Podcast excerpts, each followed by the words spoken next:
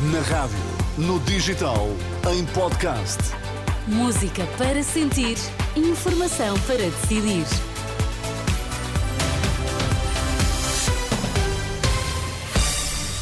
Vamos lá às notícias em destaque a esta hora. Eleições no PS, Pedro Nuno Santos na frente, a corrida com 64% dos votos.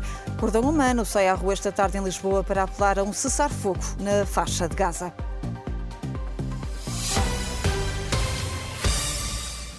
Eleições no Partido Socialista. Pedro Nuno Santos vence em 10 das 12 federações socialistas com 64% dos votos. São dados apurados pela Renascença junto das candidaturas que dão para já 35% dos votos a José Luís Carneiro e 1% a Daniel Adrião. O resultado oficial das eleições internas do PS é conhecido às 11h30 da noite para acompanhar aqui na antena da Renascença. E esta é a despedida de António Costa ao fim de oito anos, o ainda líder do PS mostra-se desde já disponível para dar conselhos ao próximo secretário-geral do partido, mas só se lhe for pedido. Não, não é a voz da experiência. O, o secretário-geral do próximo secretário-geral do PS poderá contar comigo para aquilo que desejar e que eu possa fazer e que seja e que sinta que possa ser útil, mas, mas deixo lá ter a liberdade de querer saber se, se quer contar comigo ou não. Eles, eles vão saber. Declarações de António Costa que garante que não está a pensar já na reforma. Os lesados do BES pedem urgência no julgamento de Ricardo Salgado. O requerimento apresentado ao Tribunal é assinado por eh, mais de 900 lesados com o estatuto de vítima que receiam a prescrição de crimes. Em causa estarão os crimes de falsificação de documento e de infidelidade que prescrevem entre agosto do próximo ano e março de 2025. Recorde-se que o caso judicial dura há 10 anos. O julgamento esse deverá começar no próximo ano. E os crimes na estrada levaram à detenção mais de 600 pessoas na última semana. Segundo a GNR, é o maior número de detidos devido a infrações rodoviárias. A maioria das detenções ocorreu por condução sobre efeito álcool, com 291 detidos.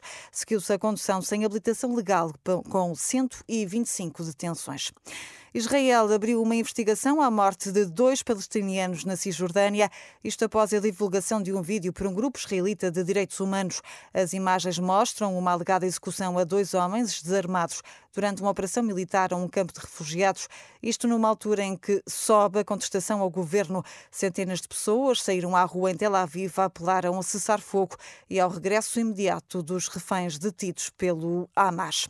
Esta tarde, em Lisboa, um cordão humano pela Palestina vai passar por quatro pontos da cidade: o Hospital de Santa Maria, a Embaixada dos Estados Unidos e de Israel e a Maternidade Alfredo da Costa, locais onde serão ouvidas intervenções de várias personalidades da sociedade civil.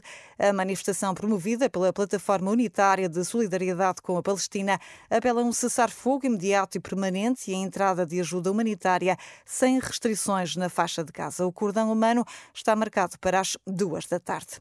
Em Espanha, 50, 50 imigrantes foram resgatados ao largo das Canárias. Os imigrantes seguiam a bordo de um barco no sul da ilha de Gran Canária quando foram salvos esta manhã pelas autoridades espanholas.